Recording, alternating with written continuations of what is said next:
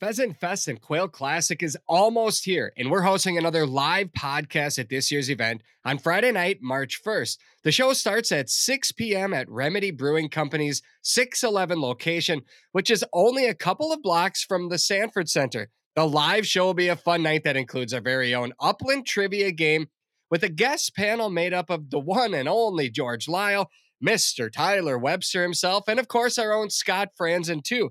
Plus, you get to be a part of this show and have a chance to win plenty of great prizes like a Chief Upland vest, a Ruffland kennel, onX Elite memberships, and so much more.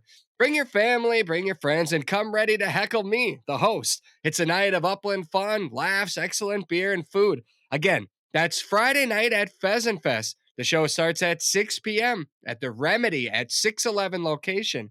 No reservations needed, just show up. All right, now it's time for today's show. This episode of the Flush Podcast is brought to you by onX Hunt, Walton's, Hoksey Native Seeds, Ready Rest, Huron, South Dakota's Ringneck Nation, and by Aluma Trailers. I'm currently sitting in front of a fireplace at Prairie Wildlife in Mississippi with Scott Fransen and our guests at this year's Hank Hunt. This is year three of their annual event, and we just wrapped up two days of quail hunting and a game called Police, right? Yeah, police. Police. All right. We'll share campfire stories and, of course, relive moments with our bird dogs. After all, that's why we all came down here to celebrate.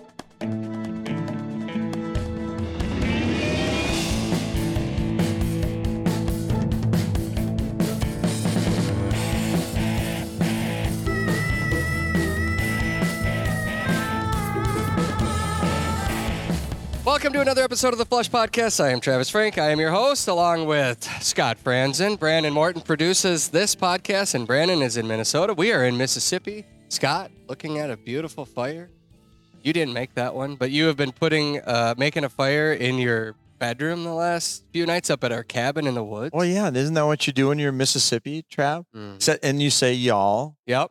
Yep. And we have mossy oak hanging over our Mossy Oak, Do you know what year our cabin was made? 1854. Is that what it said? I think it was 1854. All right. So About the time Ron was born. We're not sitting in our cabin right now. We are at the main lodge at Prairie Wildlife, and this is an iconic quail hunting operation down here.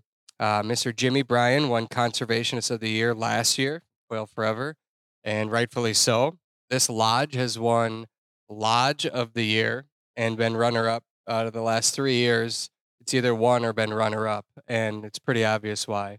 We're sitting underneath a massive vaulted ceiling right now with a huge fire going and a few dead animals hanging around Yeah. for decor. But the what did we have for dinner tonight? Steak. Yeah. Yeah. Um, And, pota- night and before mashed that, potatoes. I had, without question, the best cookie of my entire life today. It was a Heath bar melted into that cookie, and I've never had anything like it. Wait, I didn't get one of those. Well, How you did- could either gone with the sugar cookie or the other one. Oh, and you I did must the gone- sugar cookie. Oh, bad. Well, actually, I'm sure it it wasn't was a bad fine, but it choice. was not. Yeah. Yeah. Anyway, nobody cares about the cookie that I had for lunch. but we have gathered around us right now at the fire here. George Stutz, Adam, you got to say your last name. Ryola. Ryola. Okay, it doesn't s- You did doesn't look good. like that when you read it out loud. Not at all. I would say Ra- Ra- Rajala. Rajala. Hunter, would you say? Ryla. Hunter Schwinn to my right, Jake Lindeman to my left, Steve Hall, and Peter Bowling. Um, did I get everybody? I got I got everybody. Okay. So this this year's crew, we have six guests joining. Scott, this is year three of your annual event. This is my first time here. It and is. What an experience. What an honor to come down here. The first two seasons of the Hank Hunt, or the first two years, I should say, were a pheasant hunt in Correct. South Dakota Correct. at Yep. different places. And you thought, you know what? Maybe we try something different. What should we do? And I had heard about this place and I just thought, well, it's really different. And it's February right now. So it kind of extends the hunting season if people might be interested in it. And so the opportunity did come up for a very intimate gathering. In the past, you've had larger groups Mhm. and this is a little bit different here. But I think uh, what this episode and this podcast today will probably hopefully be kind of a little glimpse into what this week has been like down here because a lot of laughs, a lot of stories, a lot of time spent together. And we are literally huddled around a fireplace right now. It's a little bit too warm. I know I'm getting Yeah, hot. Keep your shirts on, guys. Keep your shirts on. You mean put them back on? Uh, just to go back real quick, Scott, and I know a lot of our listeners um, know about the Hank Hunt because we talk about it every year, but give us just a quick reason why you decided to celebrate Hank and bird dogs in general. Okay. What what and I feel like we've repeated this this week a lot, but I, you know, most people listening to the podcast have heard the story, but Hank passed at an early age. And Your dog, Hank. my dog Hank, yes. And Hank was a yellow lab. He's five years old. He got cancer and it went very quick.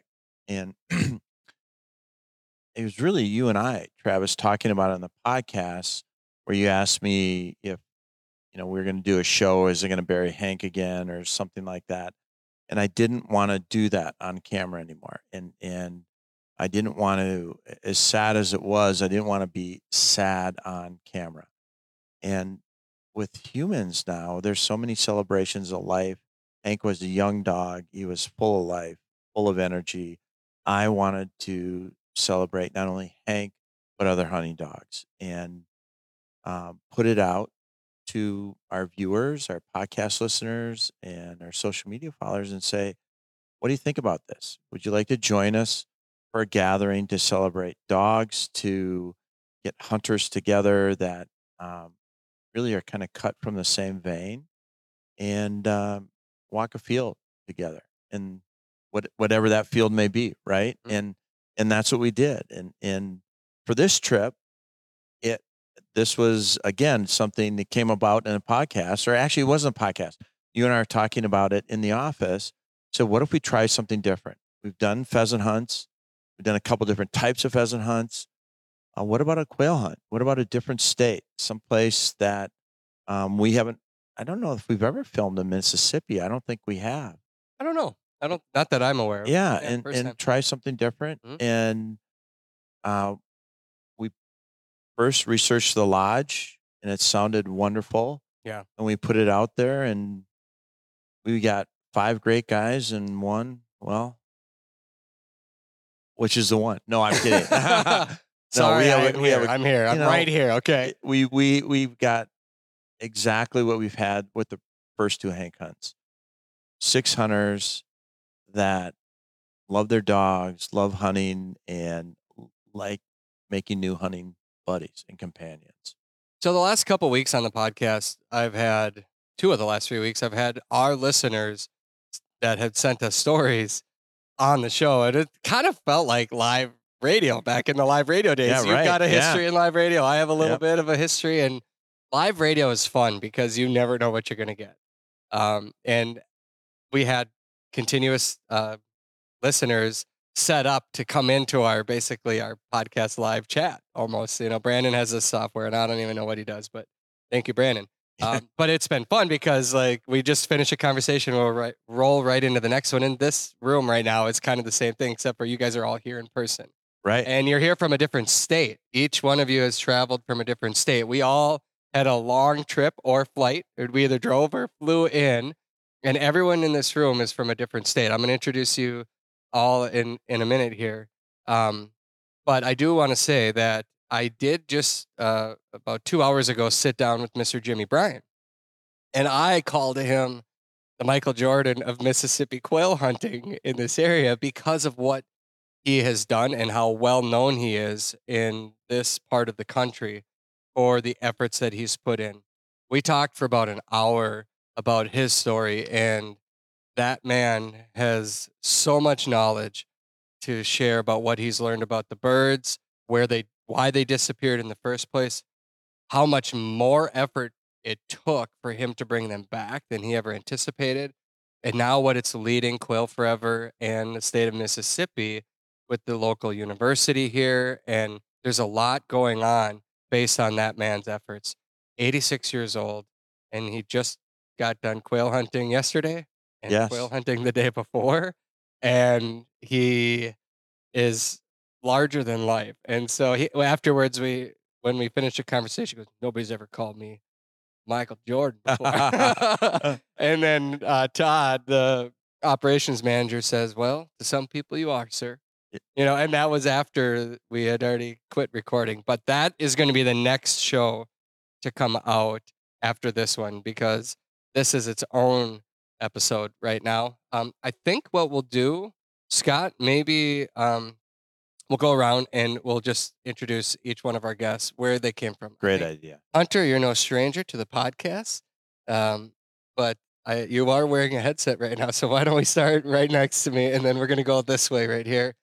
This is uh, your third time being a part of one of our productions, as far as filming. And um, Scott, you can mention this in a little bit because we have partnered with Pheasants Forever and Quail Forever on the Hank Hunt because the proceeds that have been raised from this have been give, or will be given back, and that you have a goal in mind too I that, do. uh, yeah. that we're building towards here. So, um, Hunter, welcome back again. It's yeah, always thanks, a, Travis. it's always a pleasure to Yeah. be able to walk a field with you. We had the distinct joy of watching the Bracco Italiano show out there again today, and with a teeny tiny one at your side. Yeah, I uh, I brought Carmela out this year, um, along with Mona. So Carmela's five months old, and um, didn't really know what to really expect, but by the end, she was uh, retrieving some birds and gaining confidence and Yeah. letting people pet her. I guess every once in a while. Do you can you take those dogs anywhere without having I mean, all the ladies at the staff here, they had to come out. All the guys are over there too. I mean, that little five month old puppy's ears are, you know, like full grown dog size ears, but just a teeniest little body. Yeah, there should some be some residuals coming in from breeders across the world right now. Every time I go somewhere, but um, yeah, they do everything. You know, it's for them, so that's why I'm here. Yeah. Uh, lost a five year old beta um, this summer, and you know everything happens for a reason. Pheasants Forever had a spot available that you guys put up for auction, and I was able to bid on it and win. So, you know, I'm here again. Probably sick of talking to me and seeing Never me, sick but of talking to you. That's but, the thing yeah. about these kind of events is we always seem to leave as friends. And you and I have been friends for four years now because you bid on the original hunt that we auctioned off with Pheasants Forever back during COVID when we are trying to help raise money. What can we do? All the all of the banquets have been canceled, but we still want to keep doing our part and trying to put habitat on the ground. And so the the road trip in South Dakota started this all. right, yeah, you were the first. everybody has a skill set. So it's winning an auction. I guess that's where where I'm at. well, it's definitely not winning Halise. I'll no, that. I uh, I hope those records are burned. Right? yeah, I don't even know. Does anyone know what the final was? I think Adam, did you win? oh yeah, Adam won Adam for won. sure. Yeah. Okay, so can you? I if, I don't want to open up a wound here, but would you mind sharing what happened this summer to Veda? Uh, yeah. Well, I don't know final answers, but it was probably some kind of invasive body inside. Um, she got sick. Um, she, we had her lymph nodes removed and thought that maybe they aggressively keep doing surgery to kind of get ahead of the whatever was inside of her. Um, ended up removing a lung. Um, I was on a fishing trip and came back.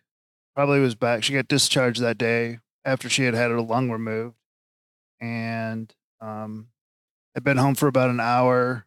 And she just walked upstairs, jumped on the bed where she she lays down, and then um, kind of went into a seizure, and then just passed away. So I think she waited. You know, it's a tough dog. Waited till I got home and um, just wanted to go where he was comfortable.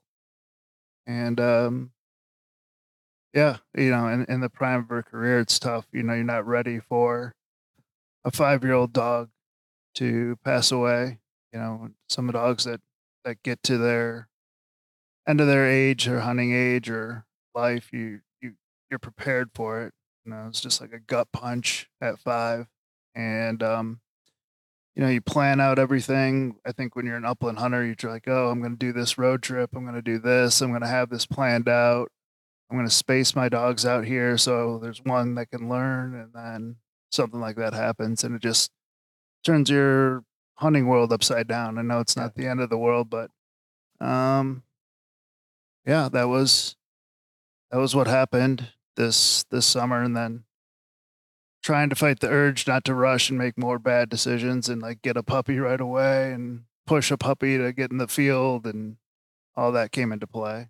But good advice from a lot of good people put me on the right path. What do you think was the best advice you got? Oh, You obviously made the Uh, decision yeah, to I send mean, there's- another check to like, Hungary. "Uh, should I introduce a male into my pack? And I was like, uh, I'm not going to do that. I'm I'm used to female dogs, so I'm not going to do that. So there was a, a beautiful Bronco boy that I was, you know, like staring at in the face, and I was like, I'm not gonna not gonna do this. And then uh, Emily Spoyar and her her boyfriend were in North Dakota, and um, I'm trying to pick out which dog I'm going to get, and I'm like, I think I should get maybe two. so I'd not only then lose my girlfriend and then have two dogs. And yeah, what Ashley. could possibly go wrong? Yeah, no, Ashley would have probably killed me um, at that point. And We love you, Ashley. You Yeah, would not have yeah, done that to two puppies. I mean, who says no to two puppies at Yes, once? especially anyway? It those would've two been- puppies. it would have been an eight year later problem that I would have had to deal with. An immediate problem right away, and then eight years later, probably when they're both coming to the end of their hunting careers, that I'd have to have a bigger problem. So that was, you know, that was the, the good advice. It's like get get one puppy. So Well, that puppy had put made quite an impression on Mr. Jimmy Bryan here Okay. and the staff, and so it's opened up the conversation several times this week. How do you get one of those dogs? Where'd you find them? Um, you get lucky. Uh, I wanted a bloodhound. Well, I didn't know what I wanted. I wanted a bloodhound. I think This is the Uh, fourth, your fourth. this is not. Yeah. Um, and you, I don't know. You watch like where the red fern grows, or like you see these coon hounds, and you're like, oh, this is this is what I want. And then my dad, Rob, I think, Lock and goes, what are you, what are you gonna hunt with a bloodhound? Ra- raccoons and so you know i can't be like everybody in my family who had labs at the time i had to be different so i just got on the internet and went down looking for bird dogs like google search bird dogs and i found one that looked like a bloodhound when i was doing it and the story of how i got one was a really nice lady who was from romania and then uh, went over to hungary found a breeder, and I've been getting dogs from him ever since. He's a great guy. What was it like the first time you did you like? You didn't send a check over. Are you Western Union? yeah, you have to Western Union money over to like I was a- like a 28 year old. I'll call myself a kid when I was 28 years old, but like Yeah. young to the world at that point. And uh, yeah, you send money, you wire money over, and it's I, I'm the name escapes me what the Hungarian currency is, but it's back and forth in euros. And I think some dogs have got a good, better deal than when the dollar's better than the euro. There's But, better like, times yeah, to buy. but uh, it's Gabora Soy. He's, he's it's an amazing kennel, and he's done an, an awesome job. I've gotten great dogs, and um, Do you do you know where this dog is going to arrive? Uh, Do you have to go to the airport? I have to go to the airport. Yeah, so I've uh, Ashley and I have picked him up, and it's you think you, you don't go to like luggage claim or whatever. You Yeah. have to actually go to the cargo, and then you pay import fees and a little different. But it's been you know Chicago and Detroit where I've picked up the dogs, and it's Are they? I mean, it's a puppy that you're getting, yeah. and that's a long flight. They're potty trained, or how Uh, does that? I mean, they've, like they've done a good job. Yeah, Budapest to Warsaw and Warsaw to That just seems Chicago. wild to me, or right? Budapest to.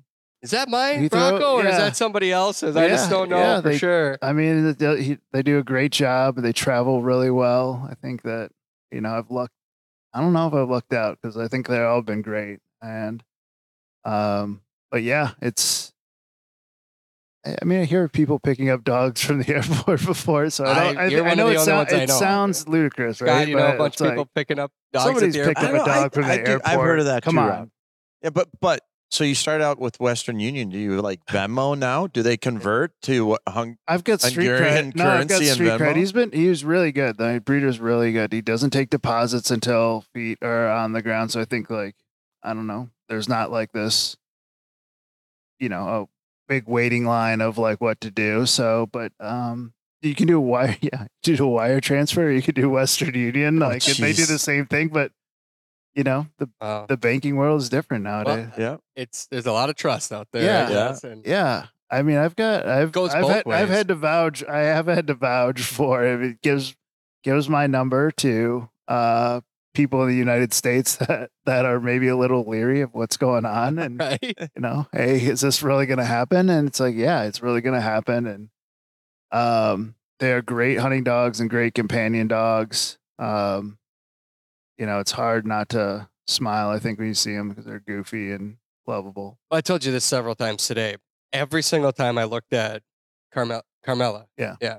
Every time I looked at her, I just had a smile on my face. You can't look at that tiny little dog with the massive ears and the big jowls, and not just smile. Yeah. yeah. They're fun. All right, let's let's slide over a little bit. We've got Steve Hall, Cast Iron Kennels to your right.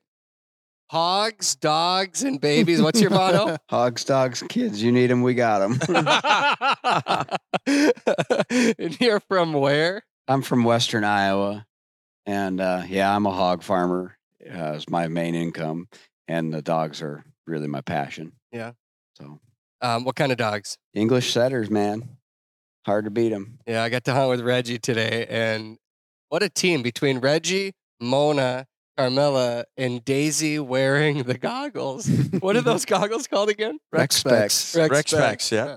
So she took a dagger into the eyeball, which now Scott and I were tell- talking last night. We're like, we we are totally made for each other in every way. Oh yeah. I've talked openly about taking a fish hook to the eyeball about a month and a half ago, and now my dog takes a, a shot, and I've been going back and forth texting with a vet, um, Jay Brecky, who I've had on this show, and I sent him a little video, and I said, "What do you think here? What's your recommendation?" He gave me some advice, and we all looked at it and said, "I don't know. I mean, she just wanted to hunt today, so." Uh, one of the guides here, he grabs the goggles out of the truck and he goes, "You want to try these?" Yeah, he's And like, I, oh, I got some in my truck. Hey, Yeah. man, just come on over, check it out. right? So we we put her on and we played the Top Gun Yep. theme song and we let her loose out there and she didn't know anything was different. Yeah, it's great. Yeah, it was so I between Carmela and Daisy. I mean, what a bunch of goofballs. But Reggie kept us on track. He's the old man in the group. He Yep. the old man in the group. He's almost eight, so he. This was a great trip for him. Uh, where we're at, we have limited quail numbers. We do have some, but it's it's nothing like uh, you don't go quail hunting. You go pheasant hunting, and you get a quail or two. It's a bonus bird still. When you see quail, do you see pretty good sized coveys? Sometimes, yeah, they they exist, but they're pretty scarce, and we don't try to pick on them too hard because you know if you shoot them down too small, they won't survive. They got to have numbers to survive the cold weather, so we don't we don't hit them too hard. So you shot, I think you told me 72 pheasants this year or like Yeah, yeah. 72 on Yep, your right at seventy two. um, is a pretty good number. And it makes me wonder why on earth would you want to come down to Mississippi and spend a week with us down here and chase more birds around? I'm a fool. You can't keep me out of the field. Glutton for punishment. So is this a, this was a birthday present to yourself? That's correct. Yep. Uh, I was listening to the podcast while I was power washing hog barns, and if you've ever done that, you know that's not very fun. and it was July 3rd. I'll never forget it. And you guys were talking about how great this was going to be and the cost. And uh, I was sitting there feeling sorry for myself because I was inside on a nice day working hard. And uh, then they said the dates, and I was like, yeah, Reggie really does like to hunt quail. Boy, I better go make a call. and here we are. Yep. Uh, so um, I'll probably come back around and ask you guys any of your favorite moments here. But are there any dogs before we move over to Adam? Are there any dogs in your in your history in your life that stand out? As you mentioned, you you run a kennel operation as well. Um, are there any dogs that got you into it to the point that you're at today? Yeah, well, it, it, they're uh, uh, fictional. It was Big Red. Jim Kjelgaard, he wrote the the books Big Red and and so on. And and uh, as a young boy, that really captured my imagination. And I, I love bird hunting and being outdoors. And and uh, so I actually started with Irish setters, and they're beautiful. They were stunning dogs, but they just weren't. They weren't hunters.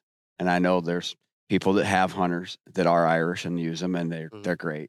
But it's like rolling a load of dice to go to English. They're more drive and a little more prey. Uh, uh, they've got it going on. It's just I've had better luck, Sure. and so that's why I stuck there. So big shout out to your mom and dad because as we sit Yeah. down here enjoying a nice beverage in front of a fire with the warm air blowing by after hunting and seeing more quail than we know what to do with, and there's 12 and 14 pound bass in this pond, by the way, right out there. Your mom and dad are watching 11 teeny tiny little dogs for you right now. Yes, that's right. We've got a litter on the ground, and my parents are. My father's eighty-one, and my mother will be eighty-one in a few days, and uh, they have puppies in their home that they are watching. We got eleven puppies, and they're they have been under watch for twenty-four hours, seven days a week since they were born. So Wow. How many litters do you have every year? I've got three females, and I breed them once a year, and uh, I don't uh, I don't go outside of that, and it just it works nice. And kind of like Hunter was saying, I don't take deposits usually until the feet are on the ground. My main gig is the farming, and the, the dogs are my passion. It becomes a lot when you're trying to keep you know a dozen customers in a line and send pictures and updates. When there's no updates, there's nothing happening. You're just waiting for puppies. You ever put a puppy in a box and load it on an airplane and send it to Europe? I have not sent any to Europe. I did have a gentleman pick one up with a jet out of North Dakota. He flew down from, he had been in Alaska fishing. The next day he was in Minnesota and he said, I'll be in your town in like 48 minutes. I was like, this is not a Cessna. Oh uh, my goodness. he's like, does, does this happen regularly? I was like, yeah, no, not really. Yeah. so Did he come out to your place? Did you have to go He- meet him? I met him at the airport there in town. He flew in. I was like, oh my God, that's, that's the plane. Wow. So Well, if you're listening to this, you've heard me tell all these stories about Daisy, and a lot of people have reached out about convincing Tyler Webster to have the oops breed again. And I maybe have gotten Tyler a little bit closer. Um, but he said the only catch is that once CJ, the mom, gets bred, I got to take her and then I got to raise the puppy. So, what does that all entail? What is it like to do that three times every year? Oh, it's it's a lot more than a lot of people really think. You know, it, it's not puppies are born, puppies are sold. It's puppies are born, puppies are wormed, puppies are have their dew claws removed. You got to watch out that the mama won't smash them. You got to have a warm place for them. I breed for puppies that come in the late fall and early winter because I can't control when the new owner takes the dog hunting, but I can control how old the dog is roughly when it goes into its first season. Oh, it's a ton of work. You're scooping snow, and uh, it's just oh, if, if you don't want to have a lot of work, don't do puppies. All right. Thanks for talking me out of it. We're going to slide over, um, talk to Adam here for just a second, and we'll definitely keep this moving here. I mean, the time goes flying by here. So, a question that we get asked regularly is where is a good spot to pheasant hunt in South Dakota? Well, Huron is an excellent place to hunt pheasants. They have over 30,000 acres of publicly accessible hunting land within 20 miles of their city limits. They also have five dog friendly hotels in town, and the Huron area is home to more than 10 different lodges and outfitters that are all ready to make your hunting experience memorable and turnkey. Huron is regularly ranked first or second in pheasants harvested in the state of South Dakota each year, and their hosts pride themselves on treating guests like family. If that isn't enough, you're also invited to participate in Huron's 27th annual Ringneck Festival and Bird Dog Challenge, October 31st through November 2nd. It's a six man competition that you will never forget. So, I guess to answer the question about a great spot to hunt pheasants in South Dakota, I'd suggest looking at one of the many options in Huron. Visit the Huron team at Pheasant Fest this year or check them out at hunthuronsd.com. If there's one thing that we live for here at the Flush, it's bird hunting. And we all know that you can't have good bird hunting without good habitat. Few people know more about bird habitat than Hoksey Native Seeds. Family owned and operated, Hoksey Native Seeds has provided bird hunters across the Midwest with countless acres of premium native habitat mixes sourced straight from their own fields in the heart of Iowa. Perennial food plots, quail mixes, pheasant mixes, CRP, even dog friendly seed mixes. To learn more, go to hokseynativeseeds.com. That's H O K S E Y nativeseeds.com to order your own premium hunting habitat mixes today. Flush Nation, are you tired of lugging your shotgun through the fields, feeling the strain on your back and shoulders? Well, no more. Introducing Ready Rest, the ultimate shotgun rest designed for hunters like you. Ready Rest is a game changer that lets you carry your shotgun effortlessly for hours without fatigue setting in. Ready Rest lets you go longer and put on more boot miles. Whether you're a seasoned hunter or a beginner just starting out, Ready Rest is perfect for anyone who wants a little extra support in the field. If you've ever experienced arm, shoulder, or back pain while carrying a shotgun, Ready Rest is your solution. Ready Rest keeps your shotgun safely pointed up, ready to shoulder. It's the ideal companion for those long days in the field, giving you confidence to go the distance without tiring. Get Ready Rest now and take your hunting experience to the next level. Visit ReadyRest.com to grab your Ready Rest today because everybody deserves a break. Um, Adam, how do you pronounce his name, Hunter? You nailed it before. Rayella. There it is. Welcome. Thank what you. brought you down here to Mississippi? I'm kind of like, well, Hunter said it and you kind of said it. Things happen for a reason. I didn't sign up originally and I just actually kind of a mistake on your guys' part. I looked on Instagram yeah. and you guys had posted An open that there was an a spot open. opened up. Yeah. Oops. And I was going to scroll past it and then I believe you guys were sitting on a tailgate and I never have the volume on and I actually I was waiting to get in an appointment and I hit the volume and you were saying, "Oh, someone backed out." Mm. And then I looked to see how many minutes it had been posted for and I'm like 27, 27 minutes or something and there wasn't even really a comment. So I hit the call button and some poor lady in Mississippi answered the phone and she's like, "People keep calling me about talking about dogs and hunting. And it's like, I have nothing to do with it. So Oh. I- Oops. Whose fault is this, Scott? That was two generations ago. So- I don't know. It's yours, what Travis. happened? Travis, you should have proofed that better. that is not my posting. so I apologized so what happened was we posted the wrong number. Then. Correct. Yes. by So- two two digits, I believe. And uh, We actually, posted the, that, the Scott? scary part is we posted the wrong number originally. So how did you guys all get the right place? Is what I want to know Did you because search the yeah, wildlife. that poor lady was getting calls all Yeah, summer yeah. long. so that's what I did is I Google searched it, and uh, Jenny was actually off that day, so I left a message, and I never heard back. And that night when I got home, I was talking to my wife, and I said, "Oh, by the way, uh, tomorrow's my birthday, the twenty fourth. I said." I may have signed up for this hunt, but it's probably low pri- probability because I had to leave a message and I got a wrong number first of all, and and uh, it was a few minutes before 11 o'clock on the 24th i was actually at the dmv waiting to renew my license my driver's license and um, prairie wildlife called and i was expecting bad news and she said oh i had lots of calls but yours was first. Are you in? Oh, and i'm like absolutely. And she was well don't you want to hear about it first? I'm like no i'm in. And uh and uh, it was great. So i'm like i'm here. Who are you hunting with down here? um my three about three year old uh, dog cash. Cash is a rock star. I got to hunt with Cash, you and Cash last night, and Cash is half Clydesdale, by the way.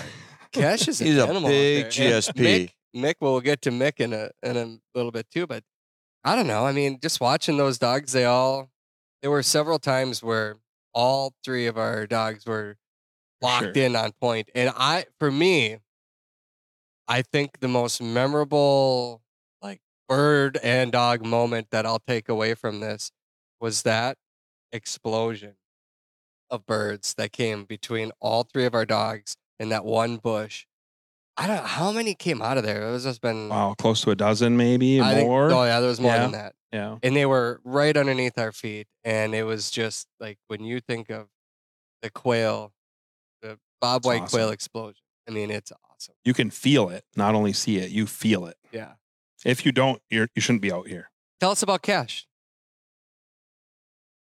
So he's been a great dog for me. You know, we got him in uh, Kansas. He's our second short hair. Our first one really got me into hunting. But yeah, so Cash came along at a great time for us. Our first short hair uh, had ripped a tendon in his uh, back um, uh, leg, and he was about five or six. And the vet had said, "We don't know how much longer he can hunt for. I want you to do short hunts." And at the time, I was on the waiting list for Cash or for another short hair. And Mhm. probably within an hour of the vet calling me, we got a, a phone call from uh, the breeder from Standing Stones that, hey, they someone backed out of a, a litter and you're up. Do you want to, um, wh- what do you think? And I, it was like, it fell out of the sky, right? It was like God was watching over you here. Now you need, here's your other dog and uh and actually our first dog has not even missed a beat. It's like half the time you know he may um be on three legs sometimes but it's like it's you can't stop him but and the drive that they have. it's unbelievable. Yeah. and uh yeah and it's having a second dog i mean has even allowed me to hunt more and i think fueled my passion to hunt more and um he's come along very nicely and oh yeah. um he's a yeah, rock star out there. uh, thank you. It's where uh, you've got a rough grouse fan on your sweatshirt there you're up in the northwoods where do you, where do you normally hunt all over. Um, so I live in the Upper Peninsula of Michigan, the good part of Michigan, and um, so hunt a lot of uh, uh, hunt a lot of woodcock and grouse. But then I spend a fair amount of time in uh, North Dakota, um, some in South Dakota. Make a few trips to Iowa, and um, yeah, and uh, I was in Nebraska this year, and some years Kansas. So it's So you've you've hunted quite a bit, and this this was an exceptional bird hunting year across the Midwest. Really, absolutely. did you? I mean, how does this season rank for you? What you experienced out there this year compared to years past? Was this your best ever? I would say it was epic. I mean, it's definitely, um, especially the sharp tail grouse this year uh, were just unreal. I'm it's I, I thinking back five six years, I could have never imagined a year this this good, Hmm. and um, so yeah, it's been awesome. And rough grouse in Michigan.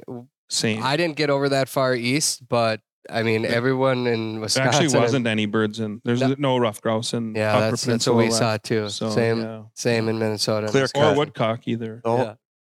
Trees are all gone, clear cut, right? Yeah. yeah, Yeah. nothing Yeah. nothing to see here. Slim, similar to Tucson, actually. Was there any part of this hunt the last couple days or the Helice game? And we'll get into describing what that is. Maybe you can describe it, Scott. Um, that stood out to you this week that you'll take back with you? Actually, I think for me, it was hunting with Pete and his dog. I mean, I think in short order, at least I felt like like we've been hunting buddies for many years, and uh, you know, just and we had our guide bird dog. I mean, I would say just the three of us together. I mean, we just got along great, Yeah. and our our dogs immediately were like two old litter mates. I mean, they are running together, pointing, backing, and Yeah. uh, I mean, it was. I'm getting chills just thinking about it. I mean, it was just awesome, and uh, it was happened so quick, and um, and I think that bond, and everyone has said it, forms so fast, right? When you're out in the field, and you are still taking a life together, and I think that joins you together, and so. Yeah. Yeah, this experience. Um, Scott, I- did do we know? Did anybody actually check the scores on the Helice? Was Adam? I I don't know that anyone checked the scores. Did Yeah. you? Pete? Was So- it who won? You did. Well, Oh, Oh, I, I'm a gracious hunting partner, so I I pulled up on that last one in my round, so he could step ahead because what a guy! gracious. What a guy! What a giving crew No we got here. Hunter, maybe can you pass the, your headset over here? I just want to get some rebuttal over this uh, this game over here. Pete, we're gonna jump in here. Scott, can you explain what this game is, is and what did I even pronounce it correctly? Helice. I, I think you did. I, you know, I, I'm going to pronounce it the same way. I actually I would describe it as singular chaos because it's imitates uh, a covey, a, a quail covey flush, except it's one bird. You don't know where it's coming from It's like sporting clays and with a propeller With the- on the, bird Yep.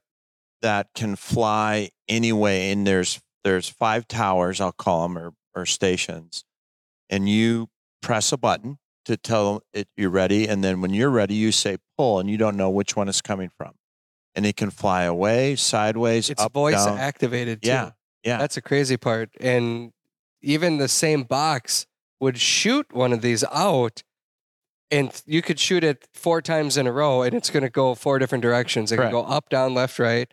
It's the closest thing you can get to while shooting a bird that without actually shooting a bird.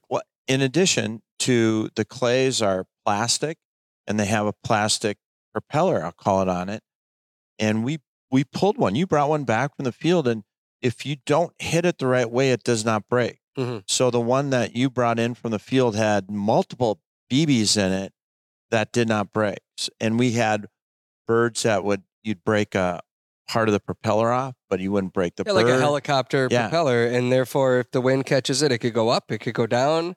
You just have no idea it's where it's it's gonna go. far and away the the best shooting game i've ever played for, for far sure. and away Uh, let's talk to the grand champion himself here. Yeah. Wow, Pete, come on in. Holy moly, what's the secret to your success? Uh, just close your eyes and uh, pull the trigger.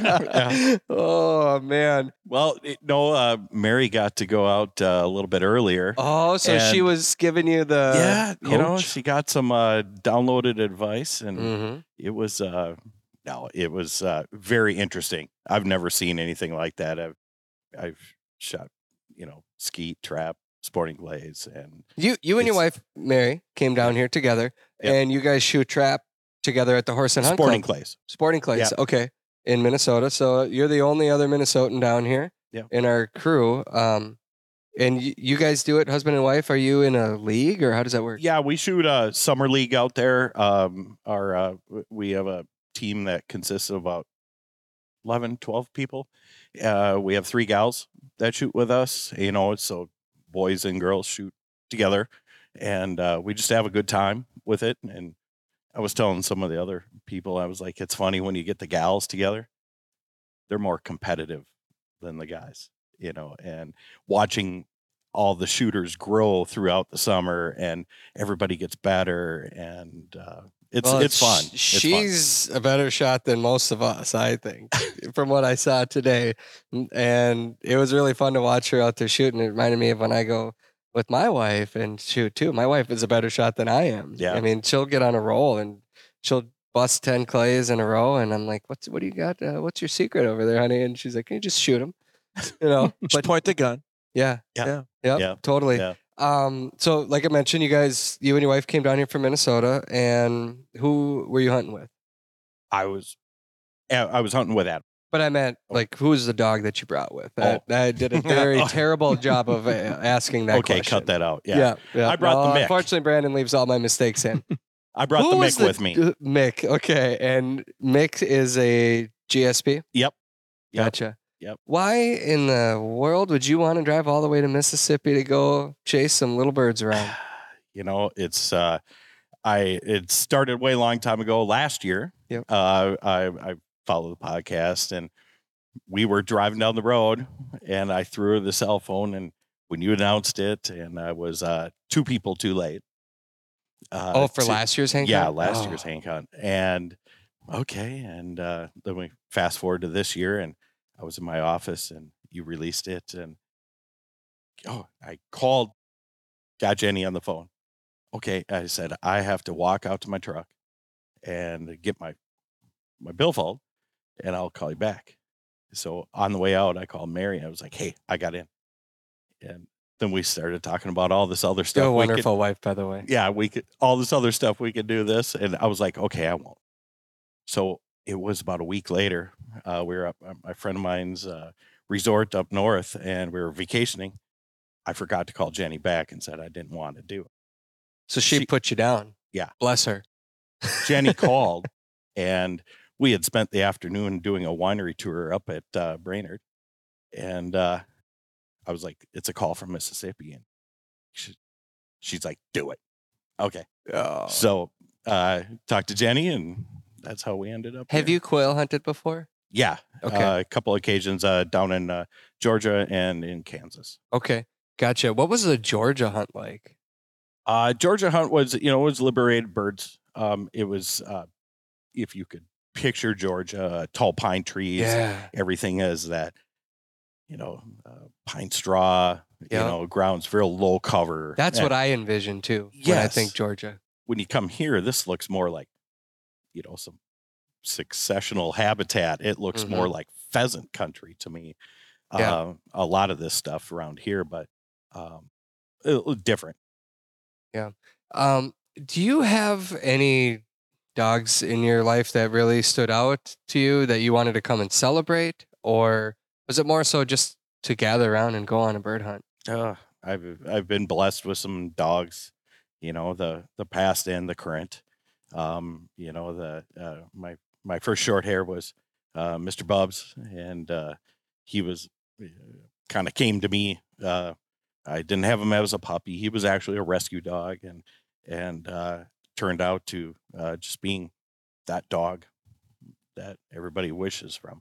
Yeah, we ended up. Uh, he pushed me the dog kind of pushed me into tournament hunting and and uh, we won uh, we won some paychecks and we won a lot of cool uh, awards and stuff and and that's kind of kept me onto the pointer side and uh, I have uh, uh, Miss Penny which is my uh, second Chessie I've had so I um, was a very solid upland dog uh, people are like you up you hunt with a Chessie and it was Yeah. like no seriously you know she she does well So one thing that I've tried to ask the guests that we've had on the last couple weeks is like, what keeps you coming back to listen to the podcast? Is it that you just like to ta- listen to us talk about dogs? Are you trying to get information about dog training? Is it places, or do you just like to hear stories about bird hunting? I, I want to know because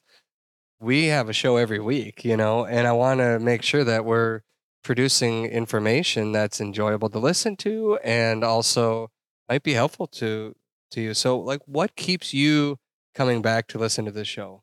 Well, I think it. I just talked with Scott a little bit ago, and I was just like, you know what? What thing you guys I think really do well is kind of show the story, show the story of what it looks like when I hunt. Yeah, I fall on my rear. I miss. You know, my dogs screw up. You know, I, you know, things happen, and then you have these successes, and then you celebrate the successes in these beautiful landscapes that we have uh, the the dogs we get to enjoy, the people we get to enjoy. That's I see so much of that in in you guys, and and that's what uh, really strikes a chord for me. That's the TV show side, but the podcast side, what what information You comes out said of more the bod- Scott on the podcast. more you wanted, Scott? yeah, You yeah, want a more lot more Scott? Scott. Okay. Yeah, Well, every I'll- Tuesday morning at 10 a.m. you Tuesday can morning take at 10 a.m., I'm Scott. you can meet Yep. Brandon and plan out next week's show. No, I'm kidding. But is there information that's helpful for you? That are there guests that we have on the show that you like to listen to? Oh yes, I mean it's it's just yeah you you because you guys cover so many facets. You know, from you know just the nutrition to the habitat to you know the the firearms to you this you kind of seem to bounce around and you hit on so many uh, uh, facets of it and that's what it keeps it interesting and it, it's stuff that i'm like oh here i'm thinking about that you know We've talked about some of this with the others too this week, but I just um I I know I speak for you, Scott, when you say this, that it means a lot to us to be able to uh, like come up with an idea as an invitation to bring people together, and people actually want to come, yeah, Scott. exactly. You know, and that to us is so humbling and so cool. And we can't thank you guys enough for making the trip down here and investing your time and resources because we're giving the resources that the financial resources that we can back. Mhm. So Yeah. Scott, you made this. Uh, we we talked about this here in our group, but the last two years we've partnered the Hank Hunt with Pheasants Forever and Quail Forever, and you guys have helped us raise twenty thousand dollars to Yeah. give them, and that to us gives me goosebumps Yeah. because of you, and I just can't even express the gratitude that we have to all of you guys for what you've done, and the fact that every week you tune back in people right now that are listening, they're driving and you're listening to us live our life. And we've had conversations where you're like, oh, yeah, I know this. And I'm like, oh, wow, how do you know that? And like, well, I follow what you're Mhm. doing. to me, that is, you know, it's very humbling. And I can't thank you guys enough for that. Scott, I know I'm bringing you back in here, and I just just said what you have raised here. Hank has raised this. You have raised this. You have put a lot of time and energy into planning these and to trying to do your very best to make it a great experience for everybody. And the goal at the end of this that you have is that you want to create a place that Hank's name can proudly stand where other people can go hunt by partnering with Pheasants Forever. So, how does that happen? Well, I, I would say it's not just Hank's name. You know, I, think Hank is a symbol for upland hunters. And um, Hunter spoke about what he went through. And um, if you're an upland hunter, you have a dog. And at some point, you have to say goodbye to that dog. And it's the worst thing ever. Um, what I want to be able to do at some point is have a place where we as upland hunters, especially uh, upland hunters that um, connect with the flush, can go walk with their dog and hopefully see some birds, uh, get some flushes, harvest a bird, uh, but just know that um, this this ground, what not mean whether it's exclusively through the Hank hunt, which could be a pipe dream, maybe it's not, but it's part of something else.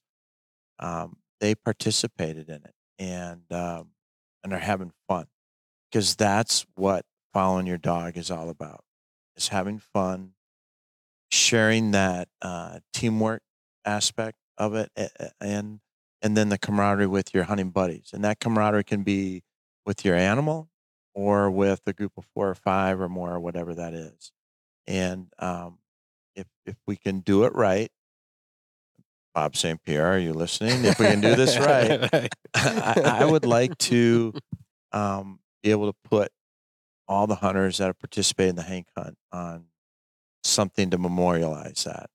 Um, that's my dream. Yeah. That's Yeah. my dream. Yeah, that'd be cool. That'd be real cool. There's no question that we're living through a strange winter this year, but that next Arctic blast can hit at any moment. One thing that many of us still need to prepare for in our outdoor adventures is heat. Mr. Heater is the king at bringing heat into the wildest places. I've used a Mr. Heater buddy heater for years when I go ice fishing, camping, and when I bring my kids out hunting in the deer blind or duck and goose blinds to keep them comfortable enough to enjoy the experience. One thing that I've really noticed lately is the cost of all those one pound propane tanks that run my buddy heater. The price has skyrocketed. That's why Mr. Heater launched a new product called the Fuel Keg. The Mr. Heater Fuel Keg allows you to fill your own one pound propane tanks directly from your own propane sources at home, like a 20 pound tank. It takes about 60 seconds to fill, and it's really easy to use. The fuel keg comes with its own adapter kit, and for obvious safety reasons, you'll want to make sure that you follow the directions they provide. If you use this kind of heat for your outdoor adventures, the fuel keg is a big deal that can save you a lot of money and save hundreds of thousands of those one pound propane tanks from making it into our landfills. Find the full lineup of Mr. Heater items along with their new fuel keg at MrHeater.com. If you're an active outdoorsman or woman on the go, then odds are good that you have toys and equipment that you need to haul. Well, our friends at Aluma Trailers, they've got you covered. Their trailers are built by a hardworking team in Bancroft, Iowa, right here in the good old USA.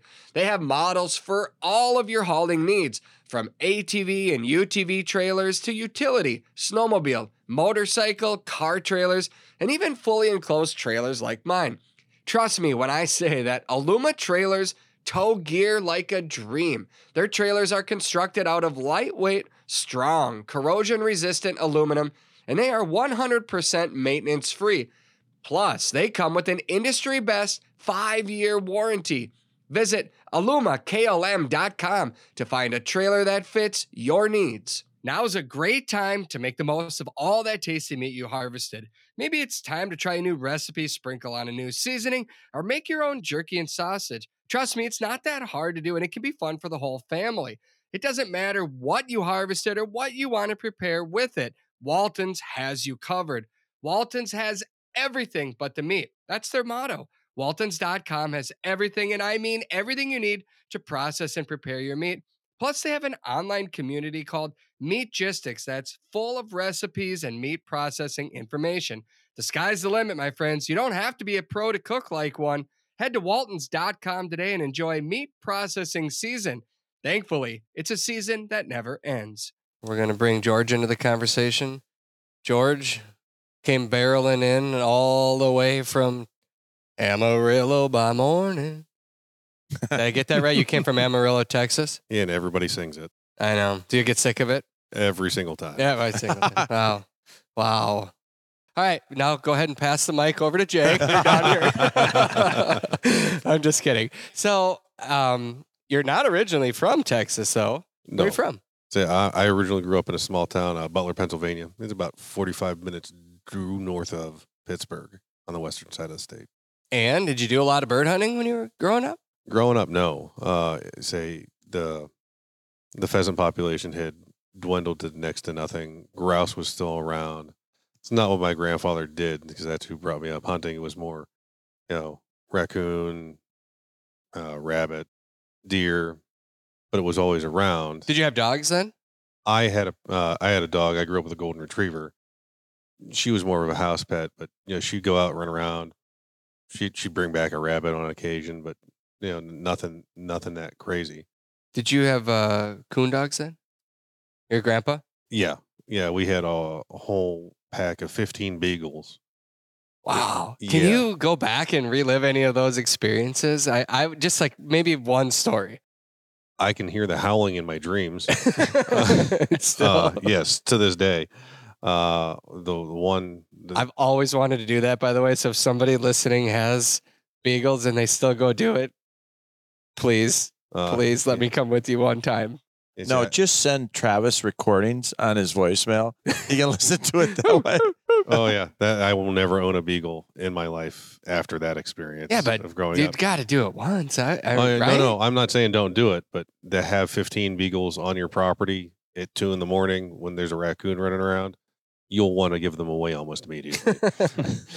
well, maybe, maybe not, but I do have a goal to do that someday because I just, I just feel like, I don't know, maybe it's the red fern grows, right? Yeah. Like you just remember that scene playing out, and was that what it was like for you? Except for obviously fifteen dogs. yeah, pretty much. Uh, about every Thursday to Sunday, they're out running raccoons.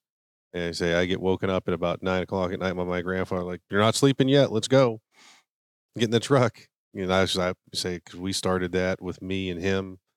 I think I was seven, so I wasn't allowed to carry a gun. I got a stick. I got to run around and beat brush behind dogs to make sure they didn't miss anything, and slowly graduated to a 22, and then on and on and on and up. But yeah, it got it got very entertaining in you know, the middle of the night when you're walking around. And this is well before the technology with the the lighting that we have. So nobody has headlamps. No Uh, GPS. None. No, no GPS tracking. Uh, there's more than one time that we lost dogs, and we go out like two, three days later, and they'd be sitting on the side of the road, just like, "Hey, uh, where'd you guys go? I've been here for like me." like 14 hours." That Uh, had to have been. I mean, could anybody in this room picture just leaving the, the quail woods, uh, you know, and been like, well, sorry, Cash, you're gone. I didn't, I don't know where he went. So I guess maybe we'll check in a couple days. I think every one of us. Did you have a GPS? I think everyone else had a GPS, right? I didn't. I'm the only, I don't. yeah, I I can't even imagine. I've never. You had- didn't put on Kruger? No, I, I never had a GPS on any of my pointing dogs. I've never had to. They don't range that far. I can generally see them. He's 102 pounds. No, no, no, no, no. That's the that's that's the lab. Kruger's not 102 Okay. pounds. The lab is 102 pounds. Kruger's only 55. Thank goodness. Oh my goodness. So I have to imagine, I mean, maybe not, but are those some of the best memories you have with your grandpa? Hunting and fishing with my grandfather. He was a lot better hunter than he was a fisherman. And like, if he was fishing and I was with him, his line was in the water, but he was asleep. so I had to run my lines, his lines, apologize to people for, especially when we were doing steelhead. Like, yeah, I'm so sorry about this. You know, he's old. It's fine. I got it. He'd wake up like, oh, I did good. I'm like, yeah, Pap, you did amazing. what do dogs mean to you? Uh, I say they're. That's kind of a a multifaceted answer for me. Um, I say I grew up with my golden retriever. I had a good buddy. Uh, when I was about mm, fourth or fifth grade, they had a pet German short hair. That was my first experience of those kind of dogs ever. You know, I had the golden, you know, the you know onslaught of beagles and you know other coonhounds that were running around. But uh, that German, even though he didn't hunt, it was his personality. You know, he just wanted to love on you, run around, have a good time, and just the stylation of that dog that just fascinated me from that early age. And uh, you know, I had my golden retriever for the most part, almost the whole way through high school. And she passed. Uh, I left, went to the Marine Corps. Uh, did eight years in the Marine Corps. So I hadn't had a dog for at that point, probably going on nine years. As I was transitioning out, I was like, okay, you know, I don't necessarily know what I, knew, what I want to do with my life, but I want a dog. And my mind went back to that fateful day of that first interaction with the German Shorthair. I was like, hmm, that would be, I say, if it's going to be any time, this is going to be the time because I'm wide open and I can do anything. You know, started looking online, you know, started looking for breeders, doing all my research on that breed and finding out what upland actually was because I had seen it, seen it on TV shows, this, that, and the other. Uh, this is before I, I think you guys were even published because this is 2012 for me, so the flush wasn't around yet. Uh, was it around Scott? was it called the Or was it Network? Pheasant? I think it might have been Pheasants have Forever Pheasants television Forever back then. television at that point in 2012. No, I, I think it was still the Flush. 2013 we switched it to the Flush. I thought it was 12, but you might be right. I don't know. Maybe it maybe it was earlier. But anyway, Is it? yeah. Yeah. I, I, I couldn't, you know, e- either way, I, I would find some of that stuff, and a vast majority of the guides had Germans at that point in time, at least that was, you know, that I could find that was recorded. Uh, because I was in Quantico, Virginia at the time, so not too far away from the eastern side of Pennsylvania. Found a kennel, called the guy, hey, you know, I've never done this before. Looking at a puppy, this was going on with me. Uh, get up there, and uh, I think you might have heard this story. At least some of you've heard the story about how I ended up meeting uh, Hunter, my first German. So I go up there, you know, all in puppy, meet the puppy, uh, go to leave, and he kind of mutters, you know, mutters an expletive under his breath and goes, "Hold on, sit down." You know, I have a dog that I want to introduce to you. He's just coming out of my breeding program. He's he, he's just not working out. He's not a bad dog, but he's just not working out. Okay. Uh, how old is he? Six. Okay.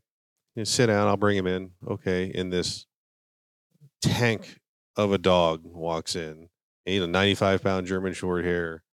I'm I say I'm pretty sure the last time I like I got bored and measured his chest, he was about his chest was about mm, 14 to 15 inches wide. Oh, I have not heard this story yet. This is my Yeah. first time. Yeah, yeah. So he he comes walking in. I'm sitting on the one side of this the chase lounge of the couch, and uh, he's not particularly interested in you know me being there. Just a random human. He's like, "Mm, "Why are you in my house? I don't really care." Comes up. He's doing the darn, you know the sniff investigation. I have my jacket on because I was about to leave, and he gets up near my chest and my armpit, and he just plunges his head into the sleeve of my jacket and is just huffing my armpit for for whatever reason. what? Yeah, yeah, yeah. So he gets his head so deep into my jacket that his ears go past, like where my sleeve would start. So he's stuck, and he can't get his head out. So you know, I pop his head out, and he just kind of looks at me like, "I didn't need your help. What are you doing?" Proceeds to walk around the end of the chase over to the door where my boots were, sniff my boots, made the correlation of scent, turns, eye contact, kicks my boots over and sits down and puts his head up in the air like, that's what you get for touching me. I don't know who you are. Okay, interesting. we could probably get along because that's a that's very similar similar aspects of that's just hilarious to me. So I'm like, okay, not sure, still kind of on the fence, and you know, still thinking more of a puppy. So I get up and go over, put my boots on, and tie him up, grab the door handle, and I hear the guy just kind of mutter under his breath, like, "Oh no." Like, um, what are you talking about? I don't, I didn't do anything. I just put my boots on, grabbed the door handle. What's going on? And I turn and look down to my right, and Hunter is sitting there, sitting perfect, staring up at me, and his little tail is wagging. I'm like, well, this is happening now because apparently he's chosen me, and I don't have a choice. Yeah. So Here that- comes a 95 pound. yeah, yeah, yeah. So, you know, I, I pay for him. I, I still had about a month, month and a half left in the Marine Corps. Uh, go back to base. They were gracious enough to hold on to him for me. Didn't charge me anything extra. Uh, so the date I transitioned, so that would have been June thirteenth or fourteenth of 2012. I transitioned out of active duty Marine Corps status drove immediately from Marine Corps Base Quantico straight up to Schuylkill Haven, uh, Pennsylvania, which is a little bit north of Harrisburg. Uh, pickup hunter, again, six year old dog. You know, had met me once. Apparently, liked to huff my armpit and my my deodorant for whatever reason. It never ridden with him. Ne- you know, never really you know seen him run or anything. Like, you know, okay, buddy, let's go. Hops in the truck. I had a you know an area made up for him in the back seat. Well, apparently that wasn't acceptable. He hopped in the front passenger seat Of course. and stood there and looked at me like, "We going? Because you're driving me now." Uh, you know, get him home, and uh, you know he was just the the best dog. You know, it was an amazing hunter. I'd had more than one person with him that had made trips out to South Dakota that were family friends. They're like, you know, I've been around some dogs that do this for a living, and I don't think you understand how good this dog is. At hunting. Yeah. And uh was like, And that was your experience that was my first experience with dogs in general that you know, and hunting upland birds. right? And I'm like, sure. I mean, he does, you know, amazing. He finds the birds like he's supposed to. He brings them back. Yeah. It's, it's all good. He's amazing. He's got a very snarky attitude. Um, but the the special thing about him, so uh, everybody's very aware of military veterans transitioning, uh, trying to figure out what we're going to do next. It is not an easy, an easy solution, or is not the same solution for anybody. There's multifaceted paths that people take. It's easier for some than it is for others. I had planned to go to college. That wasn't working out because it's just it's a, you know a very complicated story. It just it didn't work out. Uh, so in in one in particular day, I just haven't. It was bad. It was a very very dark place for me. I'm sitting on uh the steps that led up out of the laundry room into the kitchen, and I, I had my head in my hands, just just didn't know what to do, didn't know where things were going. And he comes around the corner and just sits his head on my shoulder and like one big solid lick to my face. And he kind of nuzzles in and he's kind of looking at him like, well, yeah, I know, buddy. You're here too. Thanks for that. Uh, this is rough on me right now. You don't understand, but I got to figure something out for you. And he got me through some very, very emotionally and psychologically trying times to come out on the positive side of it. And uh, yeah, he he was everything to me. He started slowing down at about eight ish. So I ended up getting another puppy, and he pepped up for another two years. But uh, He ended up passing away at 12. He ended up with a tumor about the size of my fist in his chest. It was not the reason his chest was that big. I double checked after the fact. I was like, is that reason? No, he was just big and okay, cool. Uh, so uh, he was obviously very sick. He was losing weight very rapidly. Uh, the, the doctors wanted to do, I mean, they want to do surgery, steroids, all kinds of craziness. I'm like, this is a 12 year old dog. I'm not, I'm not going to do this to a dog that is going to possibly pass pass away on an operating table away from me. You know, he's done more for me than some people have. We're not doing that. Uh, and you know, I was like, you know, we'll get something to stimulate eating, maybe put some weight back on this dog.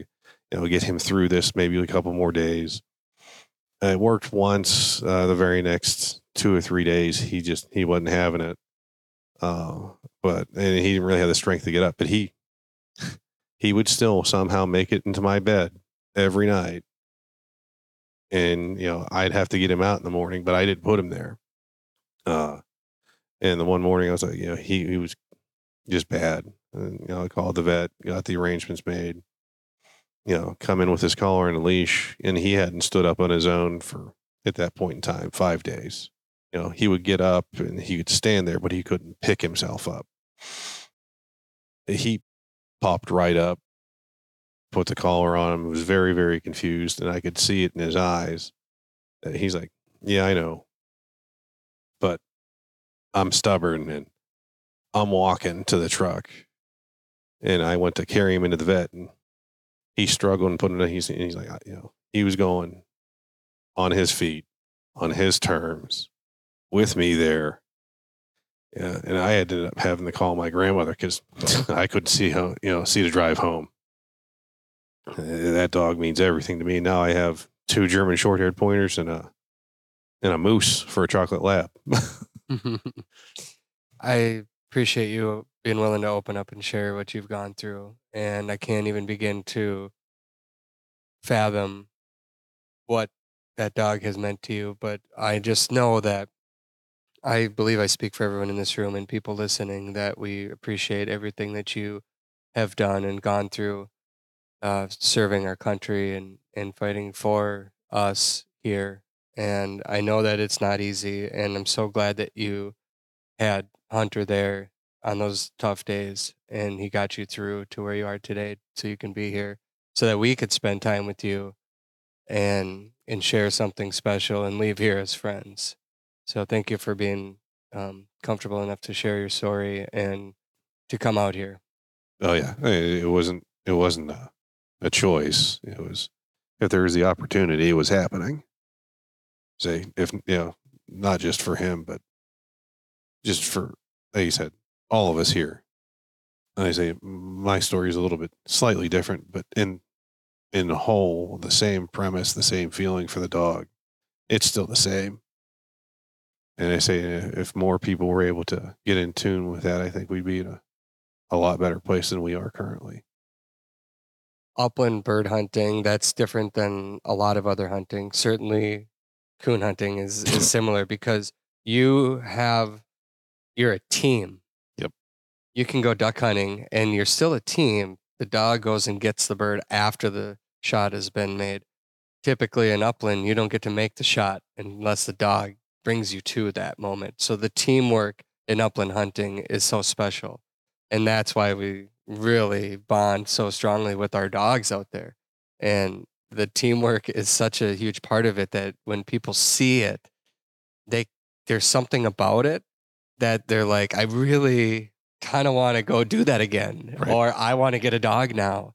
And I have friends that have gotten dogs because of uh, just seeing what it's like to follow a dog that brings you to the to the game and helps you become part of it. And it's it's a magical thing, and, and it's a partnership that grows over time and that doesn't ever um, that doesn't ever change No. you know and each one of the dogs i know for every one of you here because this week has has has spoken uh, so highly about your dogs and i don't know anybody that really speaks poorly about their dogs they may joke Oh yeah. like i do about how much they drive us insane or press our buttons but they're just they're just the best.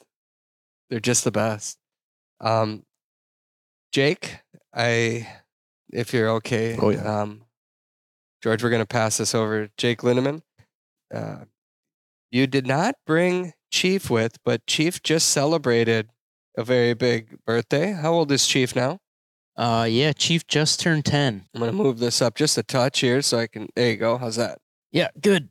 All right, so 10 years old, and he is the the reason or the name at least behind your business now. And Yes. we did have a conversation recently talking about your acquisition for a new uh, the Q5 vest. And, Yep.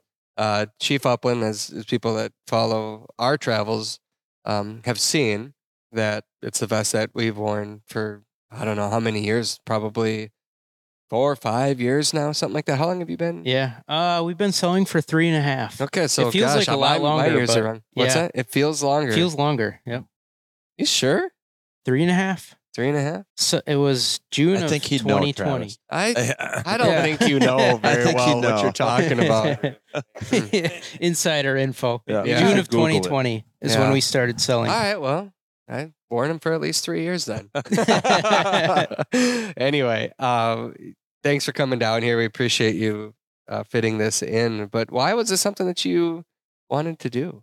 I mean, I'm, I'm, I'm just, I feel another one of the guest hunters here that I've always looked up to you and Scott, what you guys are doing. And, and I wanted to make it on this hunt, on the Hank hunt last year and couldn't make it.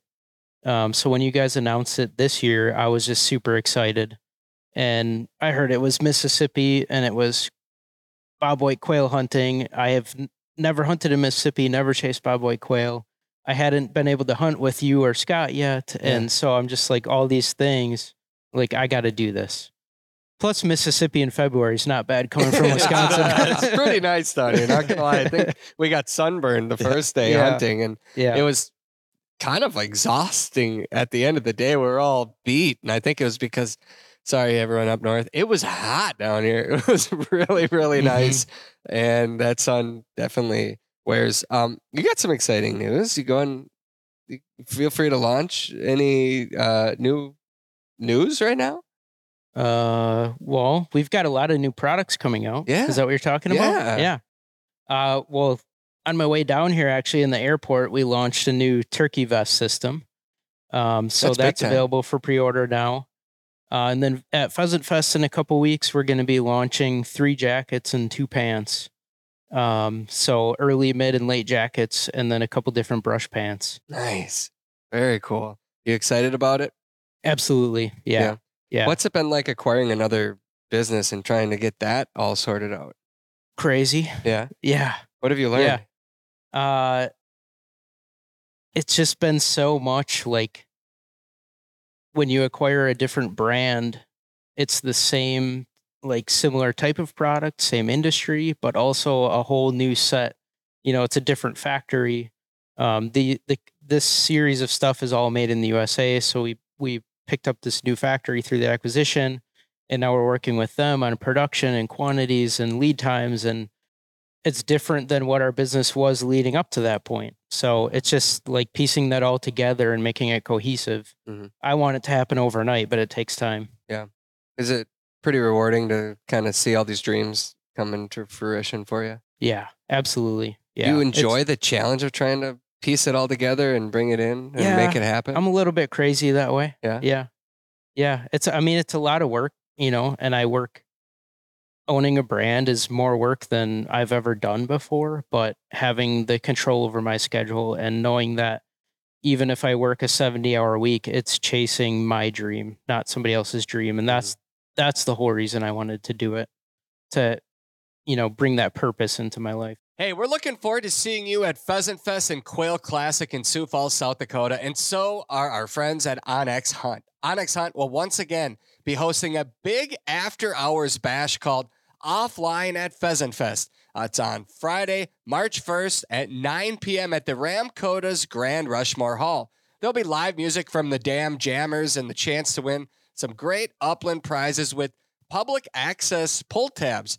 Drink free beer from Leinenkugel's and learn more about South Dakota's new public access to habitat program that's fundamentally changing how we all look at private land access. And it doesn't end there.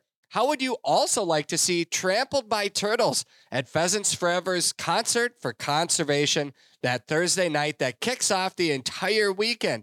onX Hunt is giving one lucky subscriber and a friend tickets, VIP passes, one night lodging, and daily admission to the 2024 Pheasant Fest and Quail Classic. The contest ends February 15th. To learn more, go to onxmaps.com and search Pheasant Fest. We'll see you there. You've gotten to hunt behind a handful of different dogs this week, and they're not cheap. So, what was that like for you to watch other people's dogs out in the field? And I mean, to see a variety of different Yeah. breeds, really. Yeah, it's actually incredible um, because uh, my wife Kristen and I, Chief is our first dog. He's ten. Um, we have another. He's a chocolate lab. We have another yellow lab, Buzz, who's six. Um, so we've only had labs, and I keep uh, Kristen and I have been talking about this for a while now. Like we want to get another dog soon.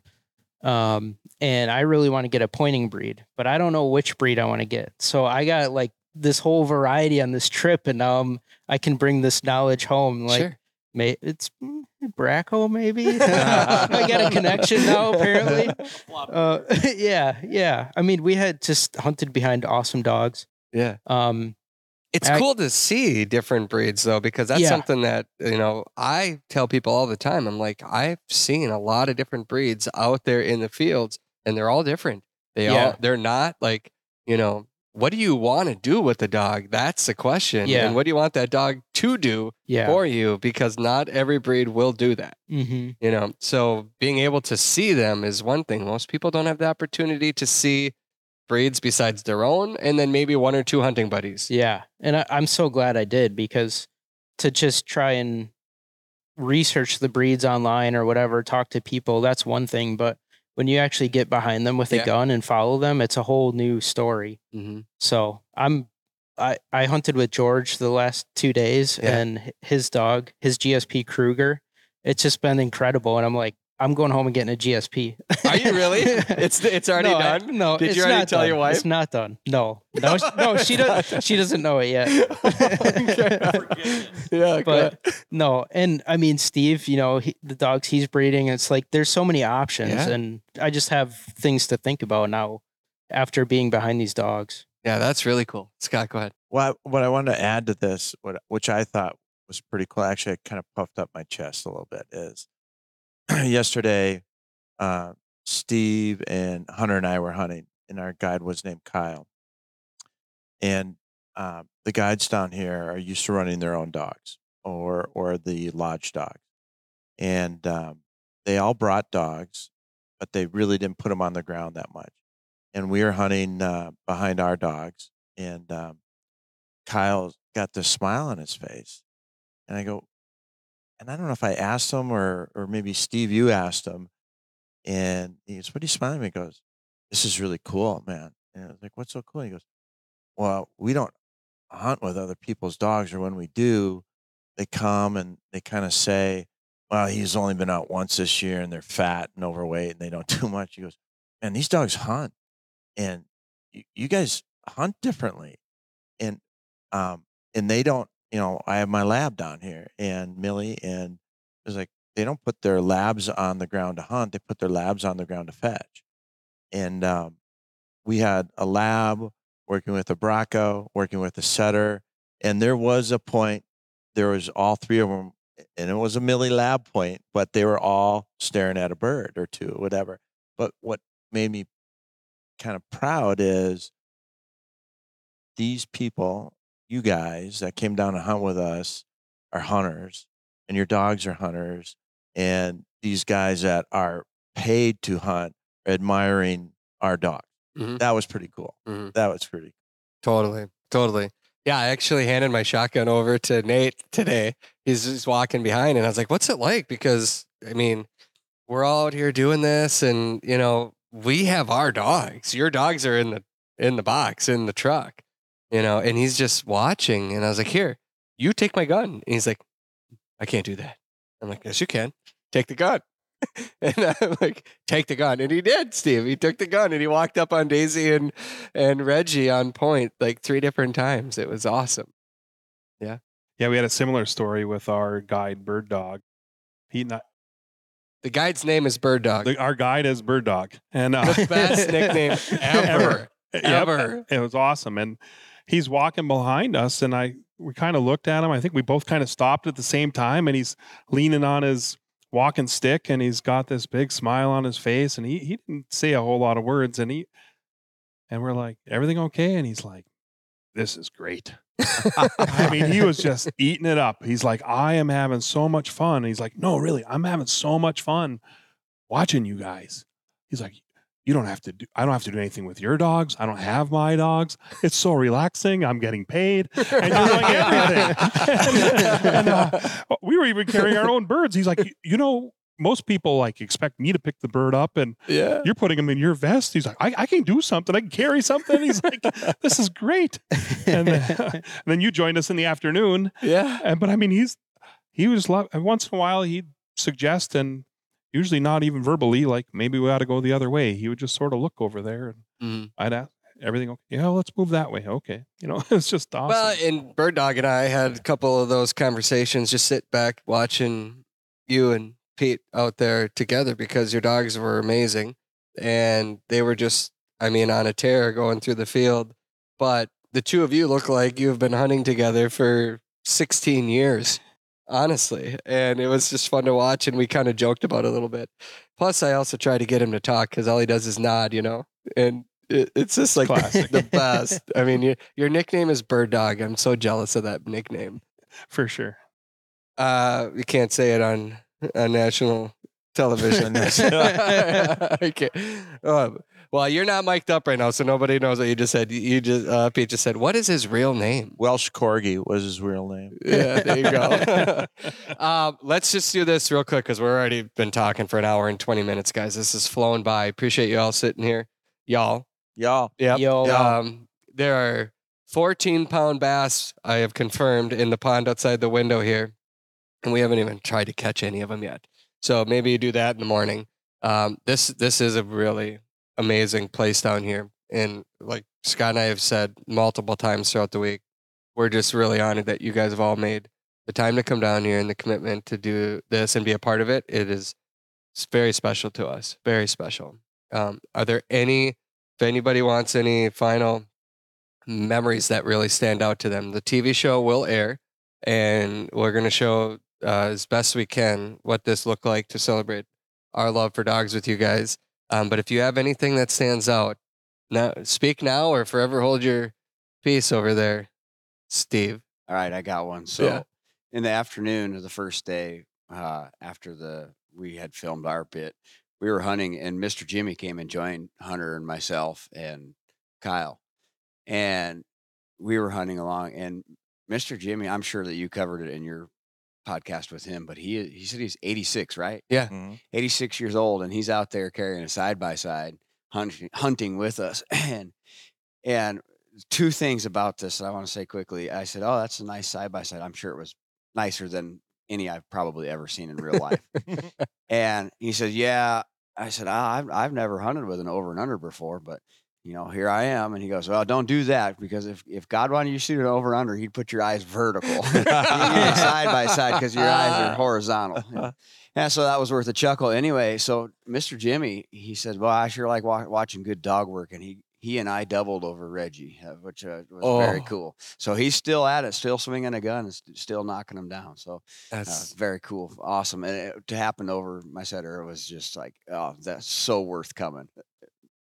Never forget it. absolutely. That's a great story. And I I love how he that story has been told a couple times. But that that that didn't get caught on camera, so I want right. to I, want to say that. No, he, he did it. you. 80, 86 year old man out there shooting Yep. quail. So Yep. what a legend. He is a legend for sure. Any other favorite moments stand out, Jake? Yeah, I w- I would just add that you know the Hank hunt in general. It was so cool to to hunt with everybody and hang out with everybody. Um, you know, I didn't get to hunt with every single person between the the few days, um, but just you know, hunting with George and his dog Kruger, today I was petting Kruger after lunch. He was taking a nap on the floor, and I'm like, Kruger, I'm gonna I'm gonna miss hunting with you, man. And then later we're in the truck, and George's like, you know, that doesn't have to be the last time you hunt with Kruger.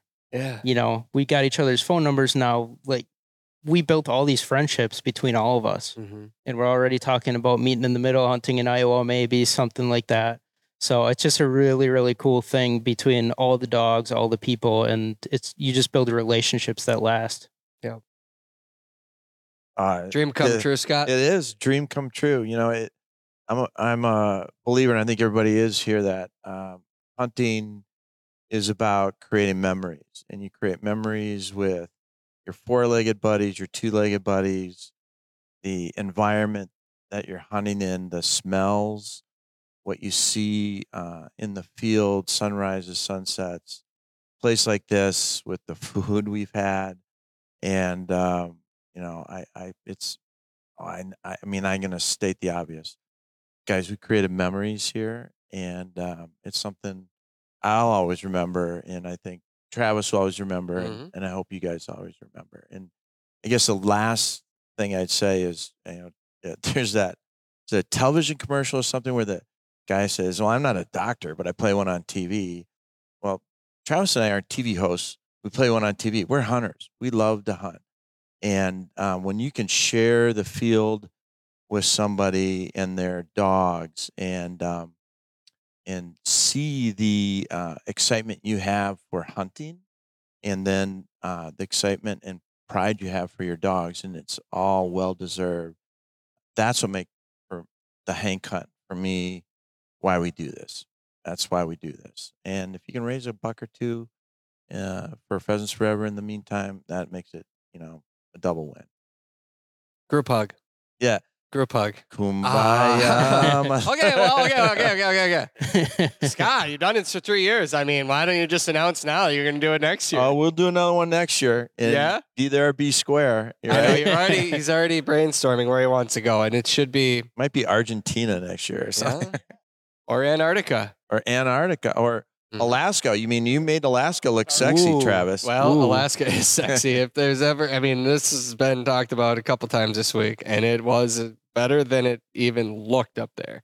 If you ever have the chance to go there, I call I get to post if we go to Alaska.